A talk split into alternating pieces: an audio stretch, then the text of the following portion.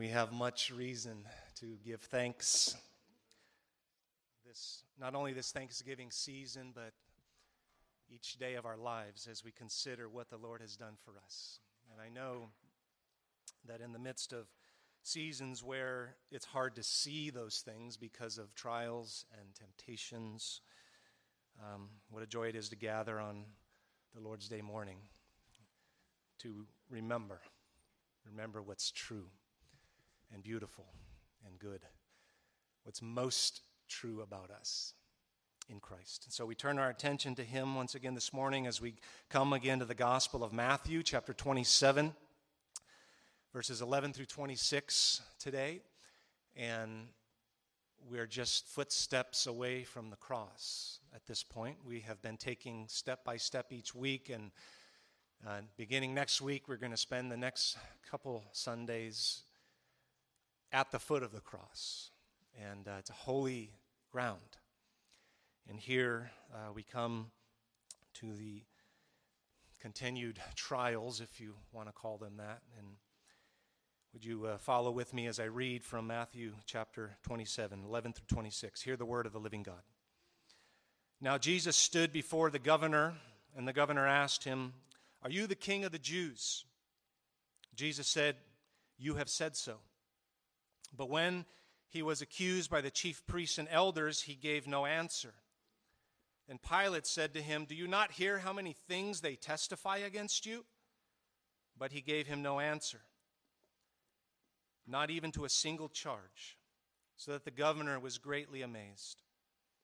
Now, at the feast, the governor was accustomed to release from the crowd any one prisoner whom they wanted, and they had then a notorious prisoner called Barabbas. But when they had gathered, Pilate said to them, Whom do you want me to release for you? Barabbas or Jesus, who is called Christ?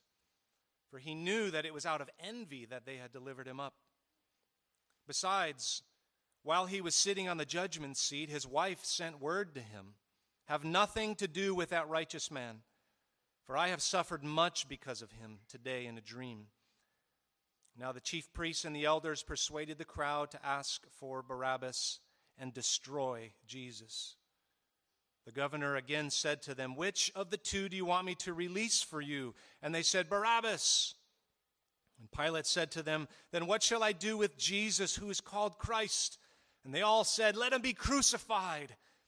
And he said, Why? What evil has he done? But they shouted all the more, Let him be crucified. So when Pilate saw that he was gaining nothing, but rather that a riot was beginning, he took water and washed his hands before the crowd, saying, I am innocent of this man's blood. See to it yourselves.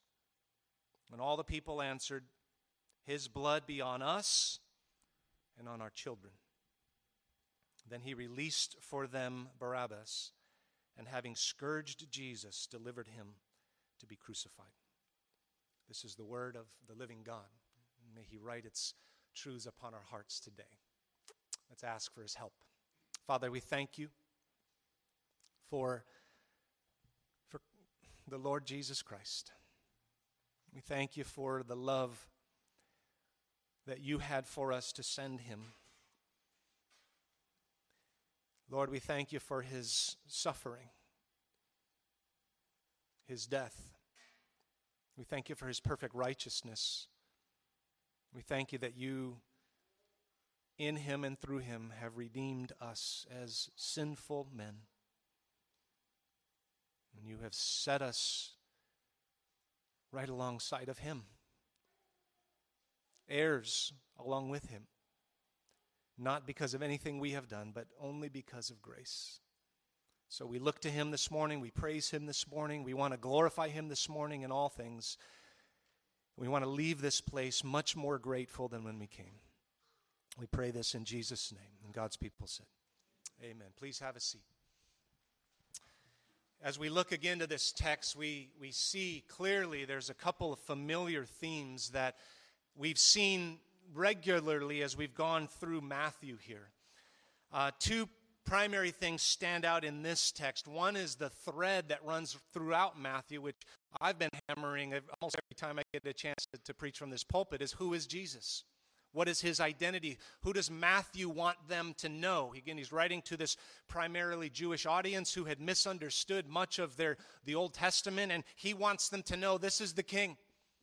This is the king, and, and we're going to see that theme here in this passage, who he really is.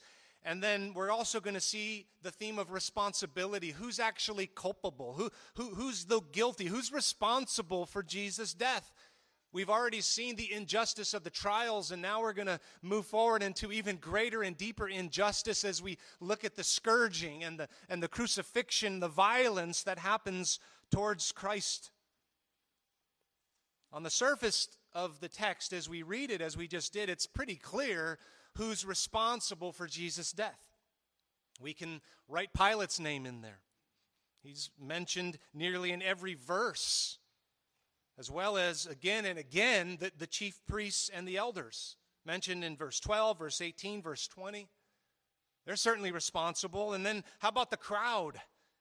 Or all the people that are mentioned in verse 15 and 17 and 20 through 25. There, there's all this culpability that's going around. We've already seen that many people, many of them are just trying to wash their hands of it, trying to pass the buck of responsibility to somebody else. but each of them certainly carry a part. Also, it's going to be clear who, who in this passage is called king. We see the Roman governor, that's what he's called, that Matthew chooses. He's Pilate, Pontius Pilate. He, he has the language of kingship on his lips. In verse 11, we, we see that he asks, Are you the king of the Jews? In verse 17 and 22, he, he labels Jesus as the one who is called Christ, which is another word for king, the anointed one. And then what follows our text in the coming weeks is simply the aftermath of the trial where the Roman soldiers will mockingly dress him up as a king. Put the robe on his shoulders, a scarlet robe, a crown of thorns on his head, and a reed in his right hand, kneeling before him sarcastically. Hail, King of the Jews!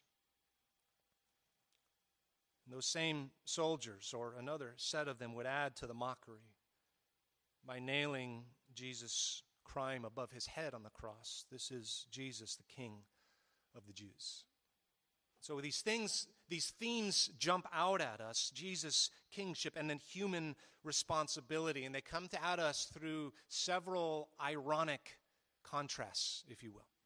We're going to see Jesus, who's the judge of the world capital J, standing before Pilate, who sits in judgment of him. It's incredible. We see the, the, the, Jewish leaders doing everything in their power to get Pilate to sentence Jesus to death, a fellow Jew, wanting the Gentiles to do their dirty work for them. And then we're going to contrast that with a Gentile woman, Pilate's wife who does her best to have him released.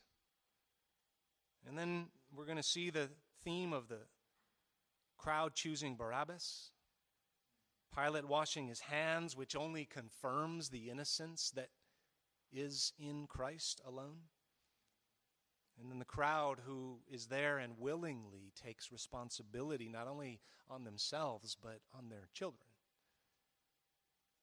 Unwittingly, therefore, prophesying their own destruction.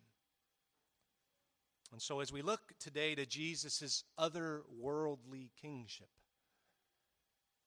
we will seek to see just who holds the responsibility for Jesus' death at the hand of sinners.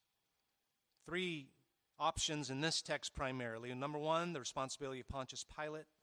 Secondly, the responsibility of the religious leaders. And thirdly, the responsibility of the crowd. And then mixed in there is some helpful and incredibly insightful things that Matthew puts before us. So let's go to point number one, back to verse 11, the responsibility of Pontius Pilate. Now, Jesus stood before the governor, and the governor asked him, Are you the king of the Jews? And Jesus responds, You have said so. He said that before, hasn't he? he said it to the chief priests, When they asked a similar question, he said it to, the, to Judas when he asked, well, Lord, is it I? It's, it's, it's a, a mysterious way of, of, in essence, pointing the finger and saying, You know it's you. And in essence, Jesus saying that here to Pilate, You know I am. Verse 12, but when he was accused by the chief priests and the elders, he gave no answer. And then Pilate said to him, Do you not hear how many things they testify against you? But he gave him no answer, not even to a single charge, so that the governor was greatly amazed. Pilate, Pontius Pilate, the governor, he's in the scriptures, he kind of comes out of nowhere. Uh, there's no mention of him in Matthew up until this chapter. We do know from other sources that from AD 26 to around 36, 37, Pontius Pilate was the prefect of Judea, the governor, according to what Matthew calls him. And, and that wasn't an easy job. Uh, Judea at the time was known as a very rough and tumble place. They were not happy, the Jewish people were not happy with the Roman government's hand of oppression upon them. And so it, it, it wasn't an easy job. It'd be like today if someone wants to send you to be the, govern, you know, the governor of the Gaza Strip or something. They're not a people known for peace. And so you got to figure out how do I politically work this situation out, right? Matthew wants us to know as well that Pilate is the establishment, if you will, the representation of the Roman government here. And so I'm certain Matthew equates him as, as the, the symbol of Roman authority. And so Jesus' trial before Pilate, in essence, symbolizes this showdown between Christ and Caesar. And so Pilate makes this showdown a bit odd by the way he answers the questions, or the way he asks the questions. He wants to know Are you the king of the Jews? That certainly was the charge that the Jewish leaders had brought to Pontius Pilate. This is a, they, they can't, they can't execute him for blasphemy. Roman law would not allow the Jews to put anyone to death, and so they had to come up with some reason for a capital punishment crime, which blasphemy wasn't, wasn't uh, good enough for the Romans. And so, what do they do? They, they, they bring this charge of sedition before Pontius Pilate. He's saying, he's claiming to be a, a king on par or greater than Caesar. There is no king but Caesar, according to the way the Romans thought. And so, so they're, they're wanting to bring this charge. So he asks them straight out, Well, are you the king? Are you the king of the Jews? And Jesus once again replies, You have said so. Again, that's a very clear way of answering yes. We get a little bit more depth to the conversation from the Gospel of John. In, in, in John 18, we see that clearly he's being unambiguous about how he's answering this question of, Are you the king of the Jews? it says in verse 33 So Pilate entered his headquarters again and called Jesus and said to him, Are you the king of the Jews? And Jesus answered, Do you say this of your own accord, or did others say it about me? It's, it's a clandestine way of kind of saying, like, you know it in your heart, and now are you hearing that from others? Are you starting to believe it? You, you know it's true. Pilate answered, Am I a Jew? Your own nation and the chief priests have delivered you over to me. What have you done? Like, what in the world would, would, would make it so, make the Jewish leaders so angry at you that they bring you to us, the Gentiles, to want you destroyed? What have you done? Verse 36 in John 18, Jesus answered, My kingdom is not of this world. If my kingdom were of this world, my servants would have been fighting that I might not be delivered over to the Jews. But my kingdom is not from the world.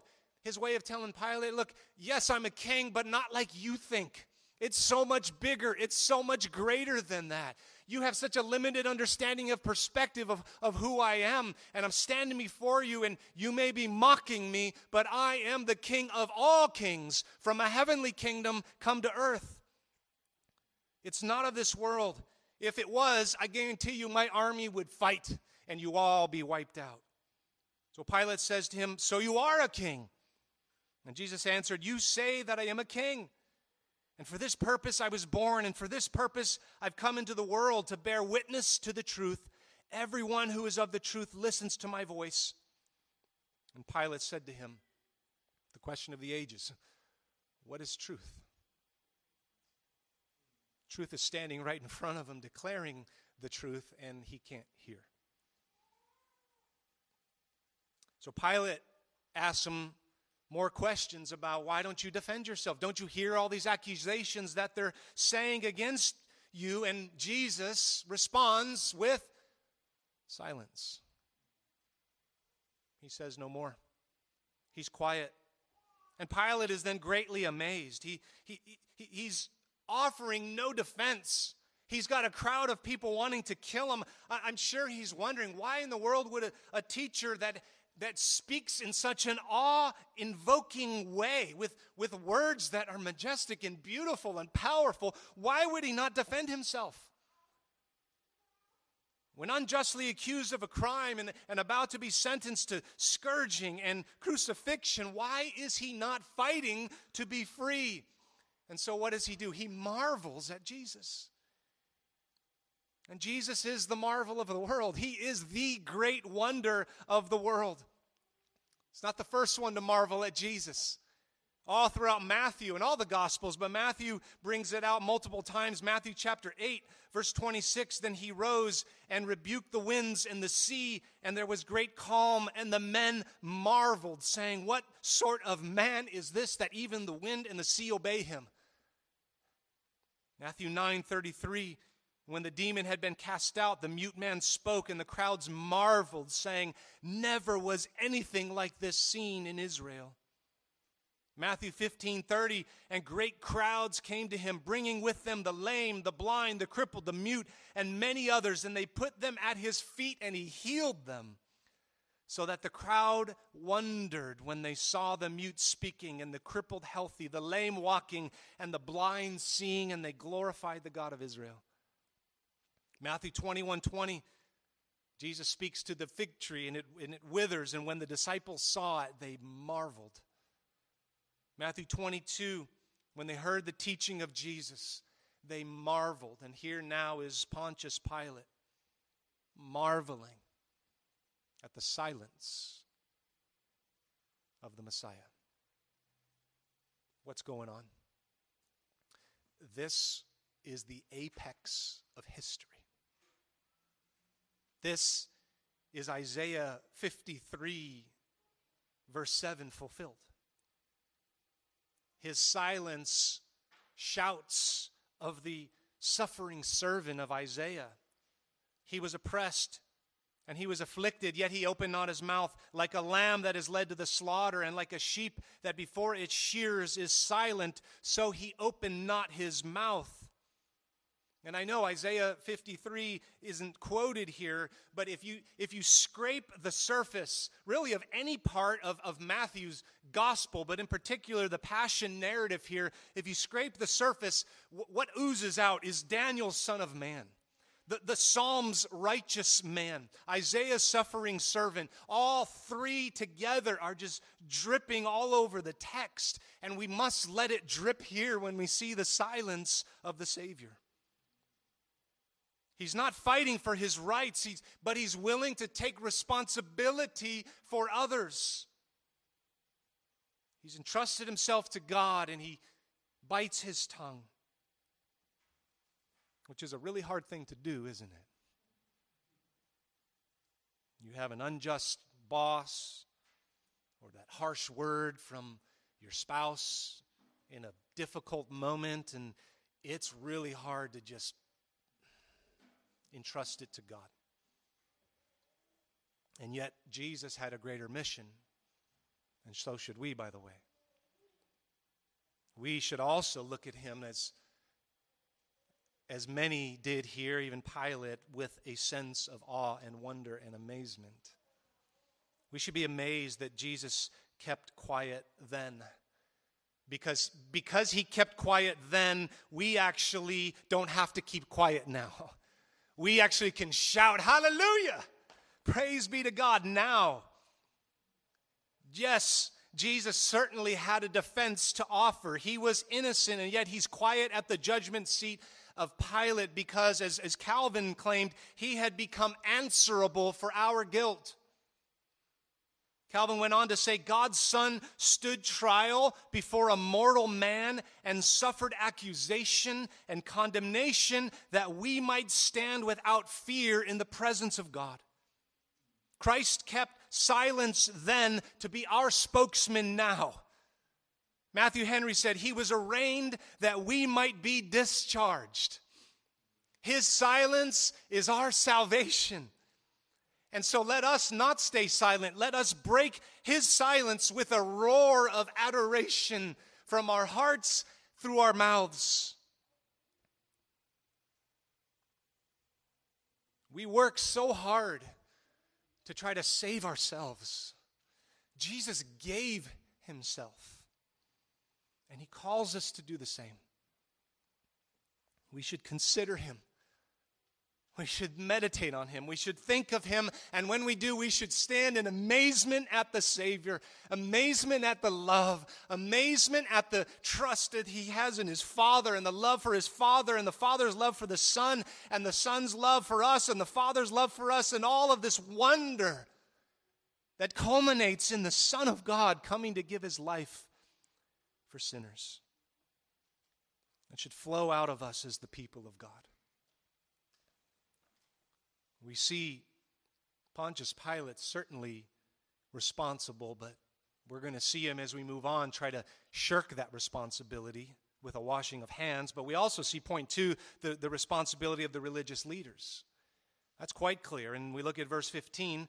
Now, at the feast of the governor, at the feast, the governor was accustomed to release from the crowd any one prisoner whom they wanted. And they had then a notorious prisoner called Barabbas. And when they had gathered, Pilate said to them, Whom do you want me to release for you? Barabbas or Jesus, who is called Christ? For he knew that it was out of envy that they had delivered him up. Pilate could even see right through them. He knew you guys are all a sham here. You're envious of him. He's got a position and a, and a following that you want. You hate him. He's a threat to you and you want him gone. However, Pilate had this political situation that he had to worry about, and, and the, the one, the biggest threat, the biggest crime, if you will, that a Roman governor could commit was to allow uh, riots to have happen. The Pax Romana was something that happened, the Roman government required of, of all of the, the, the their whole empire that they had conquered. And so they, they would allow the areas that they had conquered to have their own culture, have their own religion, whatever. As long as they confess Caesar is Lord, you're all good. And then just don't, don't, don't get violent, don't start riots. Keep the peace. And the governors of the areas were required to keep the peace. We've already said this area was already known for struggling to keep the peace. And so Pilate's put in this situation here where he's struggling to figure out what to do. And he's, he's knowing they have a motive. He know they're not, these religious leaders aren't concerned about the threats to Roman rule. They're envious of Jesus. They're envious of his, of his popularity. They feel threatened by his, his authoritative ministry. And so they're pushing it along. They, they want him dead at all costs. They are clearly responsible. And so Pilate has an idea.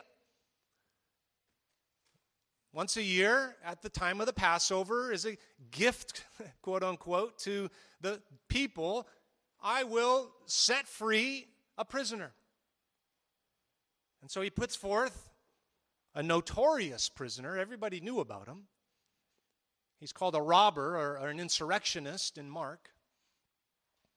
And so certainly he had murdered somebody somewhere in the midst of some type of overthrow of the government. He wasn't sitting in prison. In, know this about the Romans they didn't keep you in prison. They, in Roman society, you were either a slave, if you did a crime, you either are a slave or you're executed. That's it. You're not, you're not hanging around in chains for too long. The only reason you'd be kept in chains for, for a season is waiting on your execution. I happen to believe as we know, there were two others crucified with Jesus this day, right? The Bible calls them robbers. It's the same word that's used for an insurrectionist. I think that Barabbas was supposed to hang on the middle cross. He's going to be executed. Pilate puts him forth. Here's this notorious murderer. Certainly, they're not going to want him.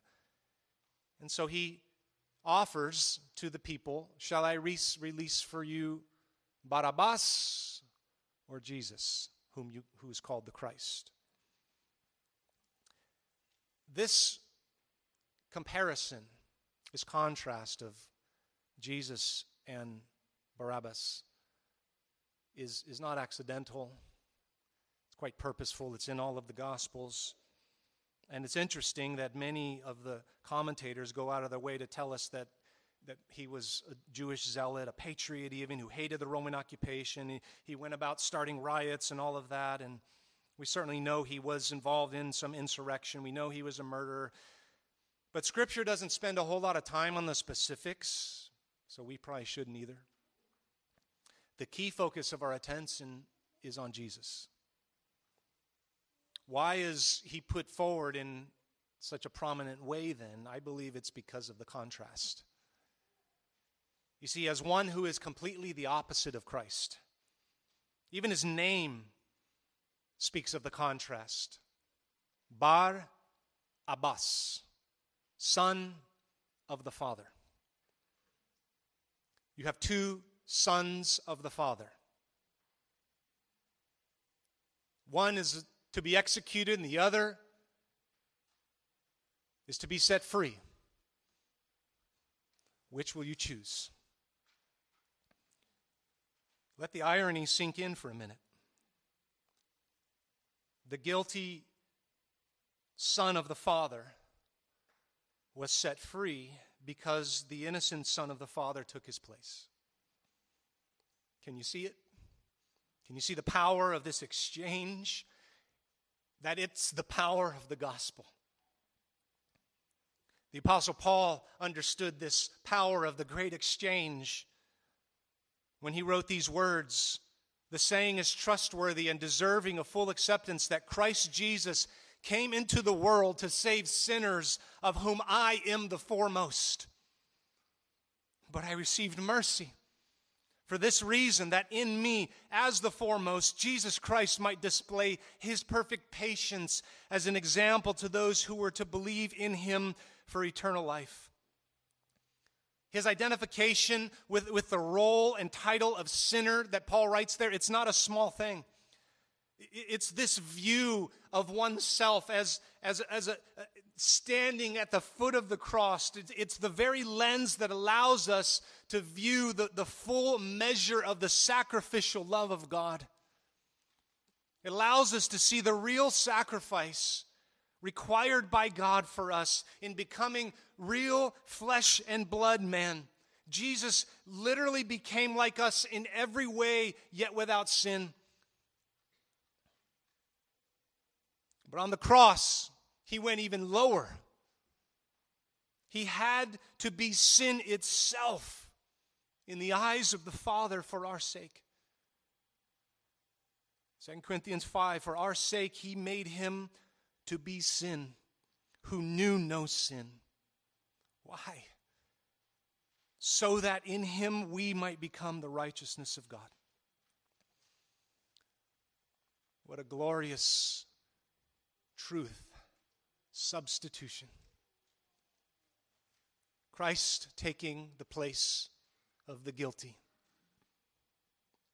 This is not just the beautiful open door that leads us into relationship with God through Christ by grace through faith. This is also the power of the Christian life today. We live today our Christian lives in the power of this substitution. It's the essence of the gospel. It's what empowers the Christian life. It's why Paul was so eager to go preach the gospel to those who were in Rome in Romans 1:15 he says. Why? because even in the midst of, of our daily struggles, in the midst of a persecuted church in Rome, in the midst of, of struggles in life, struggles in marriage, Paul writes, For I am not ashamed of the gospel, For it's the power of God for salvation to everyone who believes, to the Jew first and also to the Greek. For in it the righteousness of God is revealed from faith. For faith, as it is written, the just shall live by faith.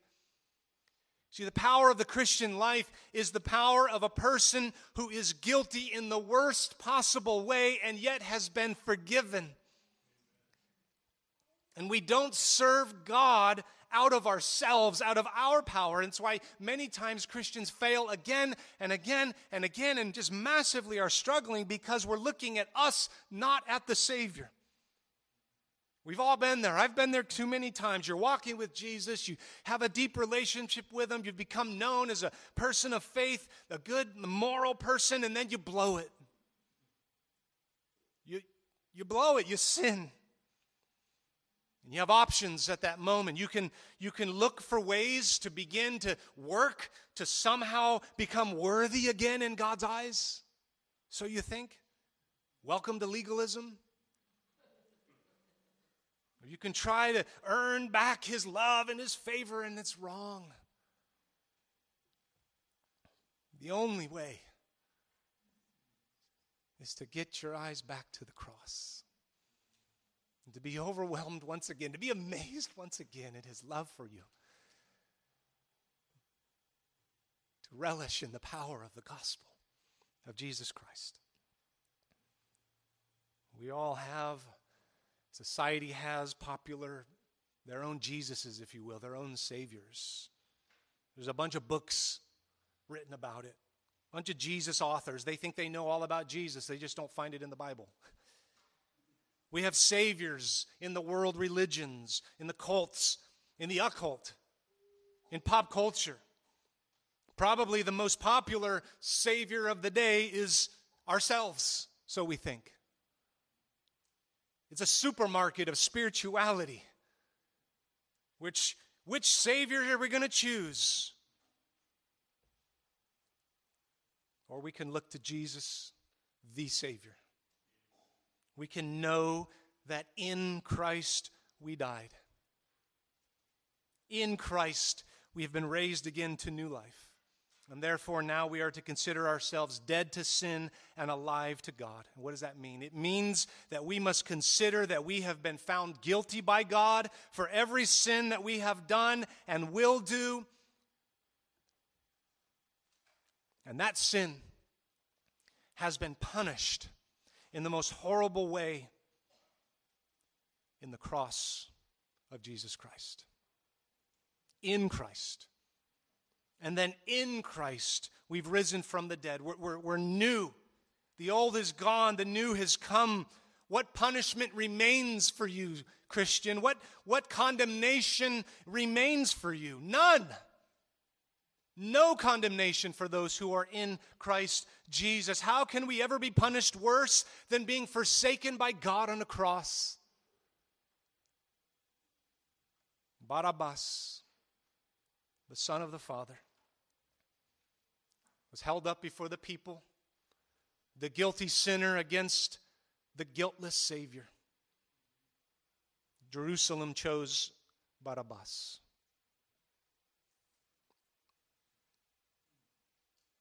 And just as first century Israel chose the wrong Savior, so too we can choose the wrong one to be ours. And the only clear choice is the biblical Jesus. The Holy Scriptures is the only sure standard, it's the only authorized portrait of Jesus. We can't make up our own Jesus. How often have I heard, well, my Jesus wouldn't do that? We don't have a right to make up Jesus in our own minds. We study the Word, we look to the Scriptures, we get the clear picture of who He is from the Scripture. And here He is, standing in front of the crowd. The governor gives an option Whom shall I release for you? Which son of the Father do you want? And they chose wrong. But in their choice, God's sovereign choice was ruling. As his will was being carried out, even through the actions of sinful man, And because of that choice, because the innocent one suffered for the guilty, we can be set free today. In verse 19, it gives us an interesting point where showing again the innocence of Christ. It says, Besides, while he was sitting on the judgment seat, this is Pilate, his wife sent word to him. I don't know about you guys, but if my wife calls me in the middle of a meeting and tells me something's important, I should listen. she says, Have nothing to do with that righteous man, for I have suffered much because of him today in a dream. The third dream that Matthew speaks of that I believe was sent from God. Another way to establish the innocence of Christ. We, we saw uh, the Magi were warned in a dream. We see Joseph in a dream was told to marry Mary. this divine revelation that comes to her telling her husband to open her, his eyes, and, and instead he hushes her voice and chooses to listen to the loud crowd. There's, we really don't know much else about Pilate's wife. The, the, the Coptic church, Eastern, um, claims that she became a Christian and, and canonized her as a saint, but I'm not going to go that far. because there's no sources that I can trust for that. But it's enough to say that Matthew certainly emphasizes and therefore strategically places this, this scene here for a reason. And what's the reason? I think it's similar to why he places the Gentile wise men in chapter 2, who worships the baby Jesus and this Gentile wise woman in chapter 27 now is the one acknowledging that the man Jesus is righteous. Saying, the Jews, the people of God, you've missed it. You've missed your Messiah. And so we're very soon going to be trudging towards not only the cross, but the resurrection and then the Great Commission, where in chapter 28, Jesus is going to command the disciples to go, therefore, and make disciples of who? All nations. There's, again, Matthew, a good Jew, writing to his good Jewish audience saying, Guys, it's about the nations, it's, it's all of us. Let's go to the world. The great truth that had been prophesied from long ago that men, women, Jews, Gentiles, servants, and masters from every tribe, nation, and tongue will all sit down at the table of brotherhood and join hands under one creed Jesus is Lord of all. We see it, Isaiah 40, verse 4 and 5. Every valley shall be lifted up, and every mountain and hill be made low. The uneven ground shall become level, and the rough places a plain. And the glory of the Lord shall be revealed, and all flesh shall see it together, for the mouth of the Lord has spoken. Habakkuk 2:14 for the earth will be filled with the knowledge of the glory of the Lord as the waters cover the seas. Or Solomon writing in Psalm 72, verse 17, may his name endure forever. His fame continue as long as the sun. May people be blessed in him, and all nations call him blessed. Blessed be the Lord, the God of Israel, who alone does wondrous things. Blessed be his glorious name. May the whole earth be filled with his glory. Amen and amen. We certainly see and Pontius Pilate was responsible. And we see the religious leaders are certainly responsible. And that responsibility carries on into the next verses, but we're also going to see right alongside of them the responsibility of the crowd. Look at verse 20. Now the chief priests and the elders persuaded the crowd to ask for Barabbas and destroy Jesus. The governor again said to them, Which of the two do you want me to release for you? And they said, Barabbas. Pilate said to them, Then what shall I do with this Jesus who is called Christ? And they all said, Let him be crucified. And he said, Why? What evil has he done? And we know the answer is none. But they shouted all the more, Let him be crucified. In trying to release Jesus, if you will, with this masterful plan of, hey, they're surely going to pick this guy, not this guy, Pilate's put handcuffs on himself now. He knows Jesus is innocent of the fabricated charges. He hasn't broken any Roman law, and yet there's the cry of the crowd Let him be crucified. Let him be crucified. So, verse 24 so when Pilate saw that he was gaining nothing, but rather that a riot was beginning, he took water and washed his hands before the crowd, saying, I am innocent of this man's blood. See to it yourselves. It's, it's your responsibility. What a, what a cowardly and futile act. Some external ritual cleansing supposed to wash over the shedding of innocent blood and your place in it, Pontius Pilate. He comes off guiltier after he washes his hands than before. Again, I think mentioned last week, it just brings me back to Lady Macbeth trying to rub this out damaged spot out of her hands. I can't get the spot out. A little water isn't going to wash away your sin. Washing hands doesn't cleanse the defiled soul. All the water in the world cannot wash blood from a guilty person's hand. Only blood removes blood. And only Jesus' innocent blood removes sin's stain. And so Pilate washes his hands while the crowd willingly dirties their own. Blames being thrown around from, from Judas to the Sanhedrin to the governor until finally it culminates in verse 25 with all the people. It's the climax of our text here.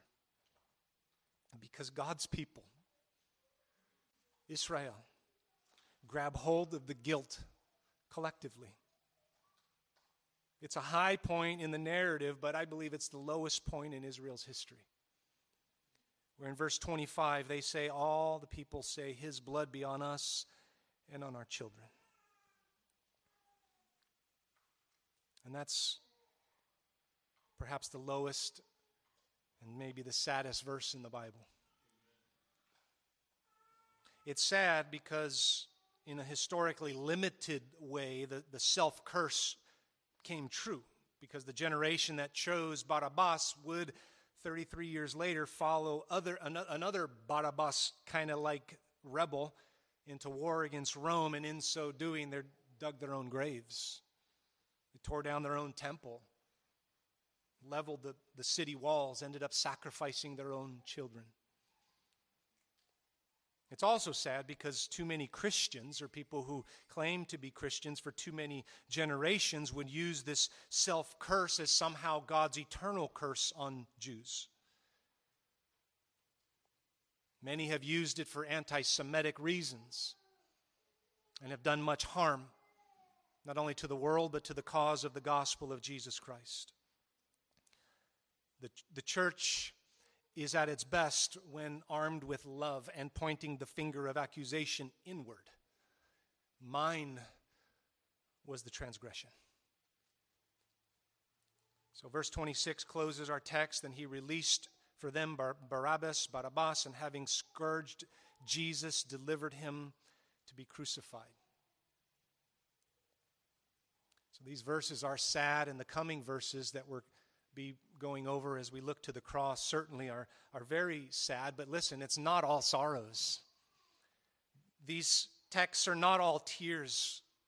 For Jesus knew that his people knew not what they did. On the cross, he declares, Father, forgive them, for they don't know what they do. This Jesus died to save his people from their sins. It was just weeks later where, before the same religious leaders, the Sanhedrin, there's another man of God standing in front of them whose life had been completely changed and revolutionized.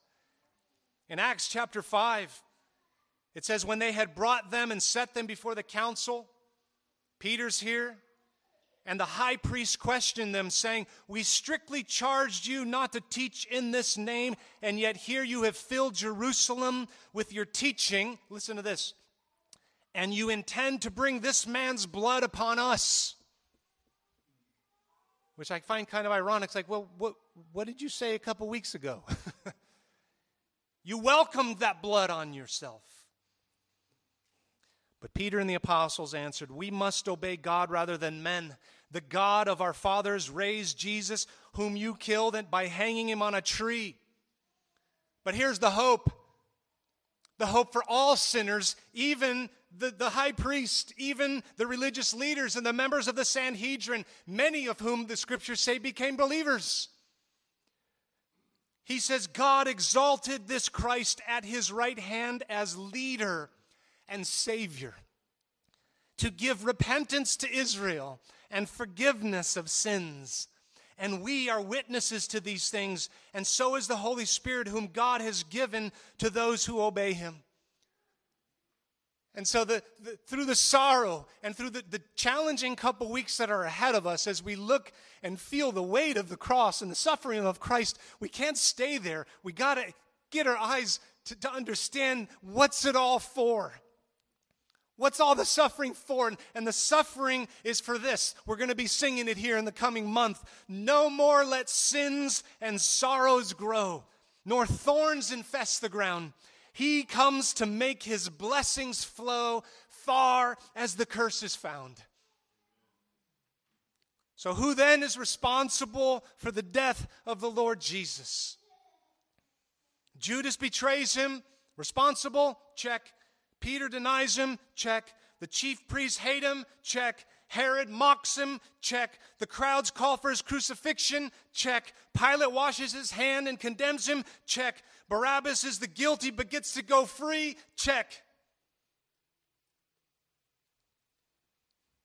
But lest we just stop and say, them.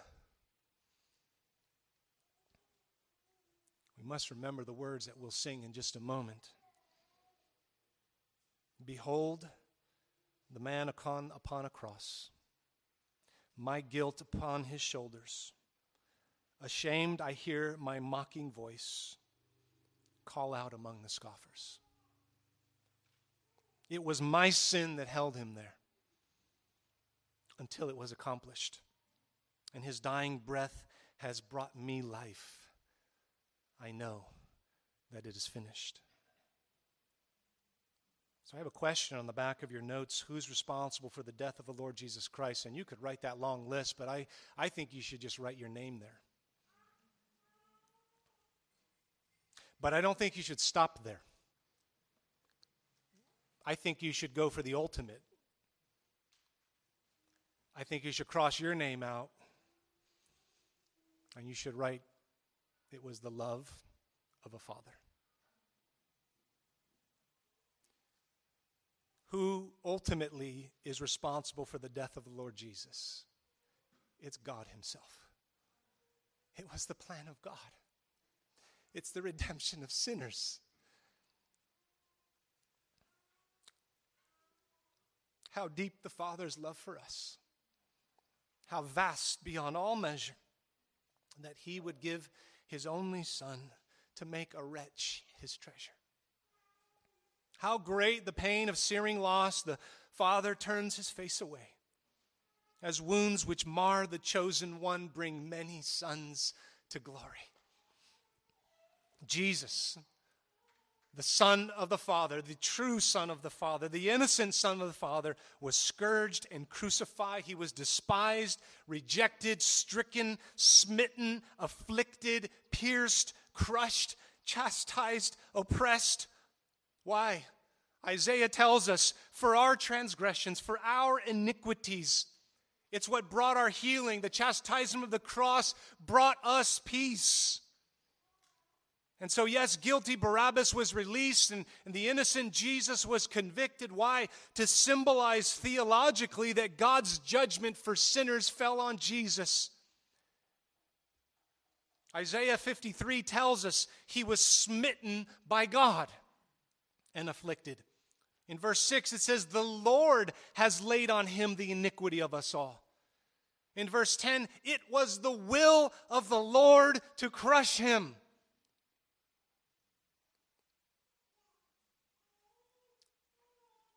Call it what you wish. We, we, we use big theological words. We call it penal substitutionary atonement. I like to call it the great exchange. We've sung about it. His robes for mine. Call it the joyous exchange. Whatever you like, call it what you like, as long as you recognize it as the greatest news that the world has ever known.